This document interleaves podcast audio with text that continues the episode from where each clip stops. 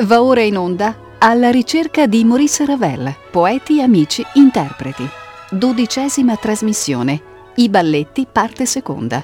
A cura di Luca Berni e Loriano Gonfiantini.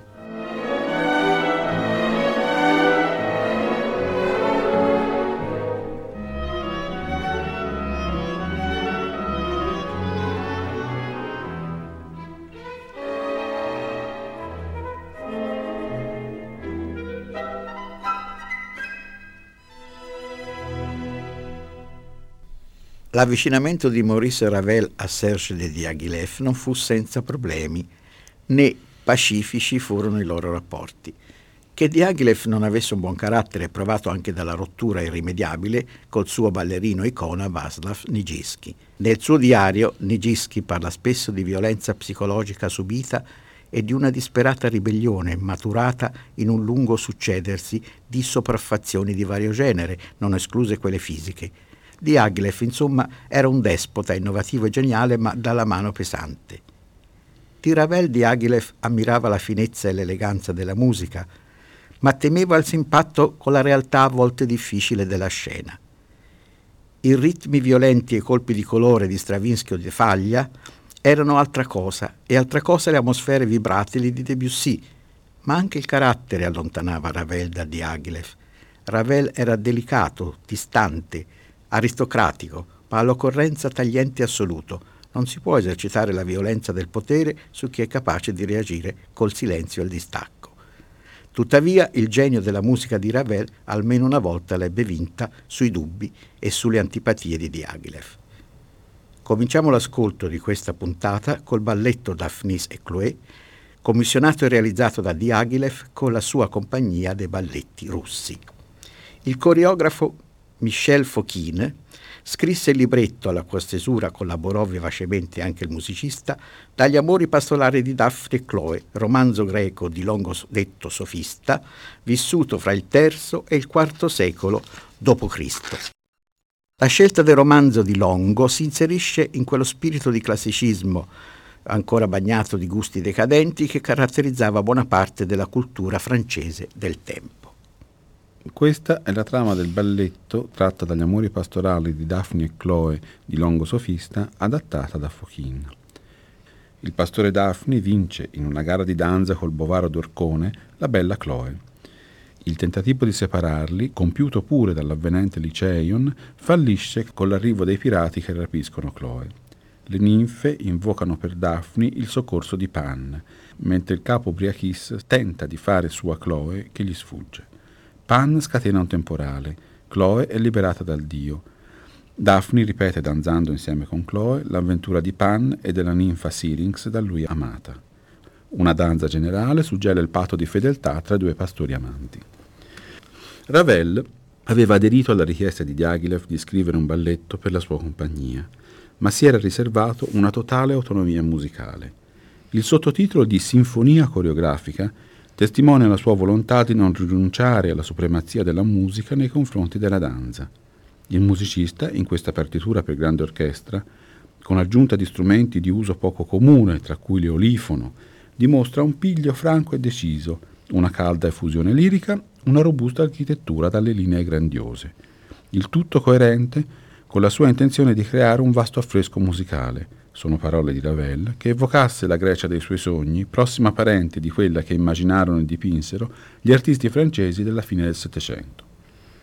Il balletto fu composto a Parigi tra il giugno del 1909 e l'aprile del 1912. La prima esecuzione del balletto integrale ebbe luogo a Parigi l'8 giugno 1912 al Teatro du Châtelet. Léon Baxt aveva ideato le scene e costumi, la coreografia era di Michel Fokine Tamara Karsavina era Chloe, Vaslav Nijinsky Daphnis, altri interpreti Blom nel ruolo di Dorcon e il grande Cecchetti in quello del vecchio pastore Lammon. Pierre Monteux dirigeva orchestra e cori. Dal balletto Ravel trasse due suite per orchestra. La suite orchestrale numero 1, comprendente notturno, interludio, danza guerriera, scritta nel 1911, ebbe la sua prima esecuzione il 2 aprile dello stesso anno allo Châtelet direttore Gabriel Piernet, alla testa dell'Orchestre Colonne. La suite orchestrale numero 2, comprendente alba, pantomima e danza generale, è del 1913. Le orchestrazioni delle due suite sono identiche a quelle del balletto integrale, con l'eccezione del notturno nella suite numero 1, che può essere eseguito secondo l'originale con il coro a cappella o secondo l'orchestrazione dell'aprile del 1912 puramente strumentale.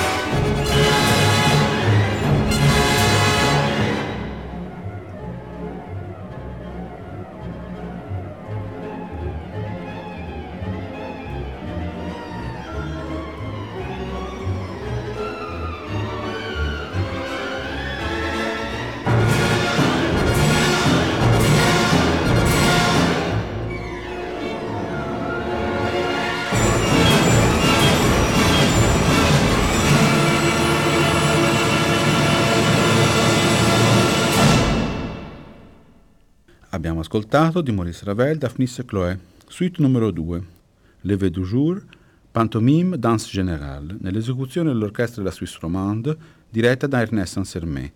È una registrazione effettuata a Ginevra nel novembre 1960. Sui burrascosi rapporti di Ravel con Diaghilev raccogliamo la testimonianza di Manuel Rosenthal. Diaghilev, non so perché, detestava la musica di Ravel. Ed è soltanto perché intorno a lui gli si diceva di continuo non potete ignorare questo musicista che Diaghilev ha commissionato a Ravel due balletti rimasti tutti e due famosi che sono stati entrambi l'occasione di terribili conflitti. Nel 1920 non ha amato la valse che si è rifiutato di allestire, la qual cosa ha rischiato di provocare un processo. Non ha visto nella valse che una specie di ampliamento inutile della forma stessa del valzer e il suo spirito semplice, sempliciotto pure, ne ha dedotto che fosse classico, quindi contrario al suo concetto di avanguardia. Leggiamo ora il soggetto del balletto ideato da Ravel. Nubi turbinose lasciano intravedere a squarci coppie che danzano il valzer. A poco a poco le nubi si dissolvono, si ravvisa una sala immensa, popolata da una folla vorticante. La scena si fa via via più nitida. Al fortissimo brilla improvvisa la luce dei lampadari. Una corte imperiale, 1855 circa. Poco più che una didascalia questo trattamento, ma attenzione a certi aggettivi, a certi nomi. Nubi turbinose, squarci, sala immensa, folla vorticante. Difficile immaginare Vienna e una corte imperiale. Sembrano affiorare invece certi ricordi del mai dimenticato Poe, quello per esempio di un racconto magistrale intitolato La maschera della morte rossa, in cui proprio di un ballo allucinante si parla. La valse fu commissionato da Diaghilev che modificò un vecchio progetto del 1906 composto da Ravel alla Pra Ardèche dal novembre 1919 all'aprile 1920, fu dedicato a Misia Serte. L'adattamento coreografico per i balletti di Ida Rubinstein andò in scena il 23 maggio 1929 all'Opéra di Parigi, direttore Gustave Kleutz, scene di Alexandre Benoit, coreografia di Bronislava Nijiska.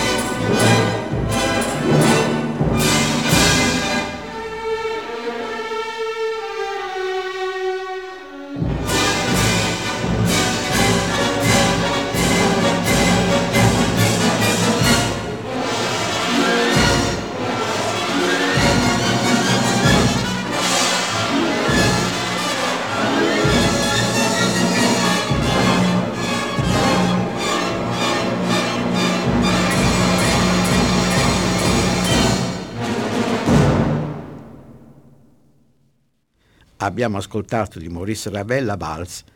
L'orchestra du Théâtre National de l'Opéra di Paris era diretta da Manuel Rosenthal. Degli inizi del 1927 è Fanfare, composto da Ravel come preludio al balletto collettivo L'Eventail de Jeanne, ispirato da Madame Jeanne Dubost e a lei dedicato. La prima esecuzione, in forma privata, ebbe luogo il 16 giugno 1927 nei saloni di Madame Dubost. L'insieme strumentale, una piccola orchestra, era diretta da Roger Desormières.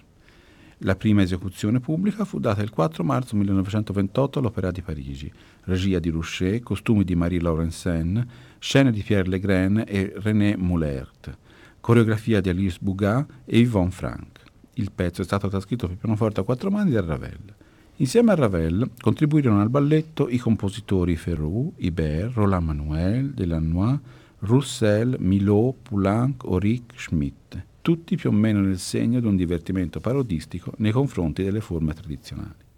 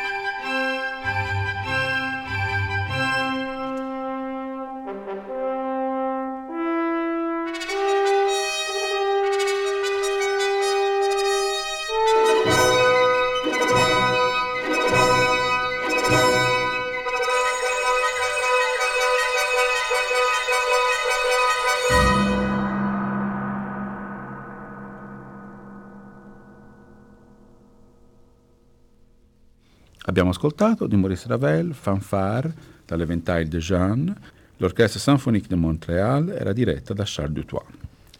Nel 1928 Ida Rubinstein, amica e protettrice intelligente di Ravel nell'ultimo difficile periodo della sua vita, aveva chiesto al musicista un balletto di argomento spagnolo per la sua compagnia. E Ravel aveva pensato di ricavare una suite orchestrale dai quaderni di Iberia di Albeniz. Ravel amava moltissimo la musica di Albeniz e rimproverava la sua epoca di non apprezzarla nel suo giusto valore. Il balletto che aveva accettato di scrivere per Ida Rubinstein avrebbe potuto, nelle intenzioni di Ravel, essere una celebrazione del compositore spagnolo. Ma durante un viaggio verso Saint-Jean-de-Luz in compagnia con Manuel de Faglia, venne a sapere da questi che Iberia era già stata più volte orchestrata e che fra le altre L'orchestrazione di Enrique Arbós era di notevolissima qualità. Lo testimonia anche Manuel Rosenthal che dice di averla diretta e incisa.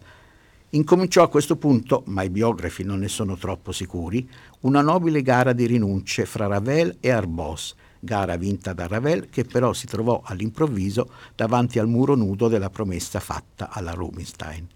Ravel non poteva deludere la grande amica. Manuel Rosenthal ci racconta l'origine di Bolero con la parola di Ravel. Quello che mi restava da fare era immaginare una partitura senza musica, che non mi ponesse nessun problema musicale, poiché non avevo tempo di comporre della musica. Mi restava da scegliere un'idea veramente molto semplice che tutti avrebbero potuto fischiettare all'uscita, tanto sarebbe stata ridicolarmente semplice e poi farci sopra un lavoro d'orchestrazione, poiché si afferma che conosco bene le risorse degli strumenti. Ravel pensava a qualcosa di tipico e banale, nel genere di Padiglia, l'autore popolarissimo di Valencia. Nonostante tutte queste premesse, Bolero è risultata un'opera geniale, in cui il musicista ha profuso i tesori di una tecnica e di un'invenzione ammirevole, ma non ha avuto torto a prevedere che sarebbe diventata un evergreen adatta per tutti gli usi e tutte le occasioni. È stata usata come commento musicale di film e spettacoli teatrali, non le è stato risparmiato l'uso nella pubblicità, ha anche ispirato moltissimi film. E questo non sarebbe dispiaciuto a Ravel che amava moltissimo il cinema. l'epoca di composizione di Bolero tra, tra il luglio e l'ottobre del 28, dedicato naturalmente a Ida Rubinstein, ebbe la prima esecuzione il 22 novembre dello stesso anno all'Opera di Parigi con la direzione d'orchestra di Walter Straram, le scene di Alexandre Benoit e la coreografia di Bronislava Nijiska. L'11 gennaio 1930, sempre a Parigi, Maurice Ravel, alla guida dell'orchestra Lamoureux, ne dette la prima esecuzione in concerto.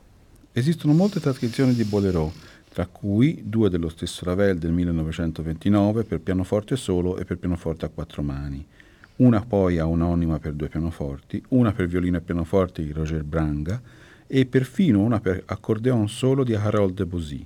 Particolarmente notevole la, tras- la trascrizione per armonica a bocca del solista americano Larry Adler che la presentò allo stesso compos- compositore lasciandolo tuttavia un po' perplesso.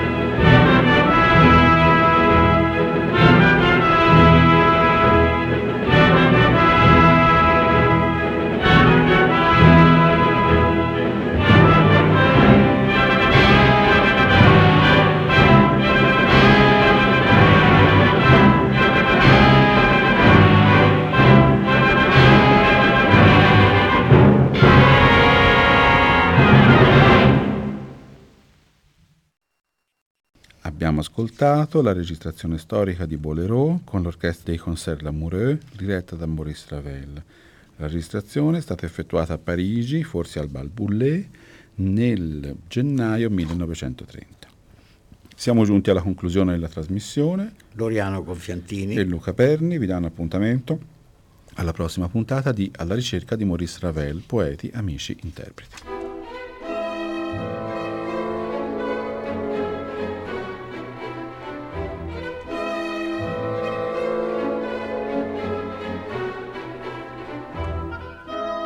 Abbiamo trasmesso alla ricerca di Maurice Ravel, poeti, amici, interpreti.